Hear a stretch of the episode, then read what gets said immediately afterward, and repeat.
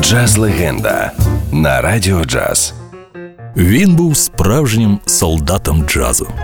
Сувора дисципліна щодо себе і тих, хто поруч, ніяких відхилень від форми та змісту, чітке знання нот на рівні статуту, майже повна відсутність імпровізацій у поведінці і організації репетицій.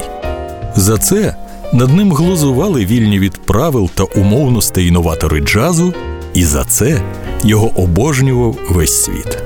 Звучання його оркестру унікальне, і його неможливо переплутати з жодним іншим. На його меморіалі написано: народився 1 березня 1904 року, безслідно зник 15 грудня 1944. Саме у цей трагічний день його дружина не дочекалася особливого привіту у радіотрансляції BBC концерту оркестру ВМС Сполучених Штатів Америки із Парижа. У 42-му році він іде в армію добровольцем, запрошуючи з собою всіх музикантів свого зіркового цивільного оркестру. Всі йому відмовили.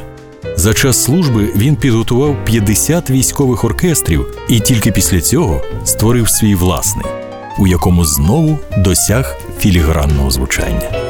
Він дав 200 концертів тільки в Англії і тільки за два місяці 1942 року.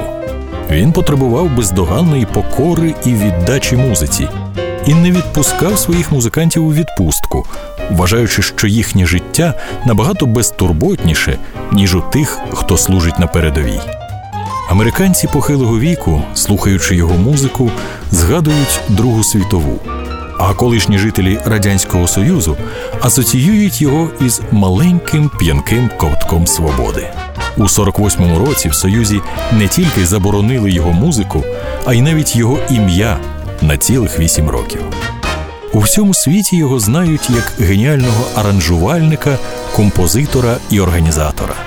Солдати його військового оркестру називали його Демон, а ми називаємо його легендарний Глен Міллер.